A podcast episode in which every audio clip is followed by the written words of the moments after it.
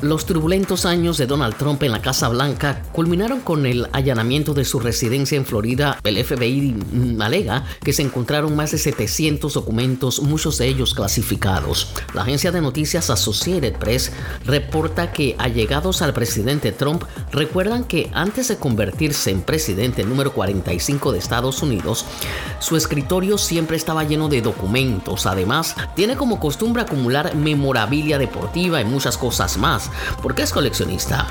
Entonces, esa combinación con el desliz en el manejo de documentos sensitivos para el gobierno y su actitud desafiante al no reconocer el resultado de las elecciones de noviembre del 2020, culminaron en el espectáculo televisado en todo el mundo, el allanamiento de su residencia de Mar-a-Lago en West Palm Beach, Florida. El acto sin precedentes deja débil la anticipada intención de Trump de postularse nuevamente a la presidencia en el 2020 el FBI no ha divulgado el contenido de 11 cajas confiscadas, algunos de ellos etiquetadas como clasificados. Eso es una forma de, de identificar y proteger secretos que podrían causar un daño excepcionalmente grave a los intereses de los Estados Unidos si se llegaran a revelar públicamente. Sin embargo, The New York Times publicó que entre los documentos habían algunos relacionados con las operaciones de inteligencia más encubiertas del país. Una exsecretaria de prensa de la Casa Blanca, ya trabajó entre 2019 y el 20, Stephanie Grisham, dijo que Trump era descuidado con la información confidencial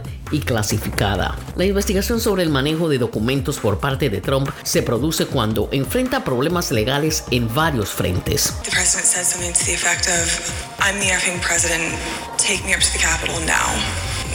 To which Bobby responded, Sir, we have to go back to the West Wing. President reached up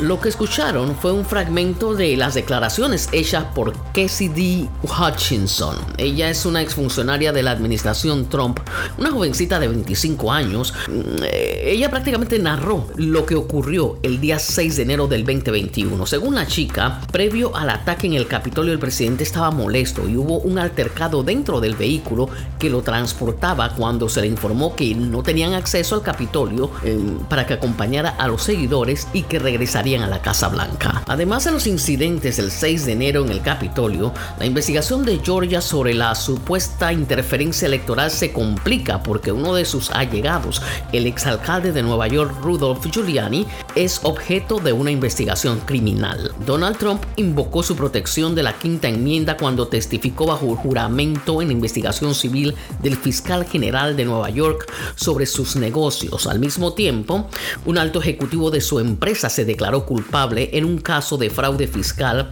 presentado también por el fiscal del distrito de Manhattan. Se espera que en septiembre reinicien las deliberaciones y el desfile de más testigos sobre el ataque contra el Capitolio 6 de enero del 2021. Hasta aquí el mundo en tres minutos. Sígueme en las redes sociales y te sigo. Yo soy Ana Elena Sánchez.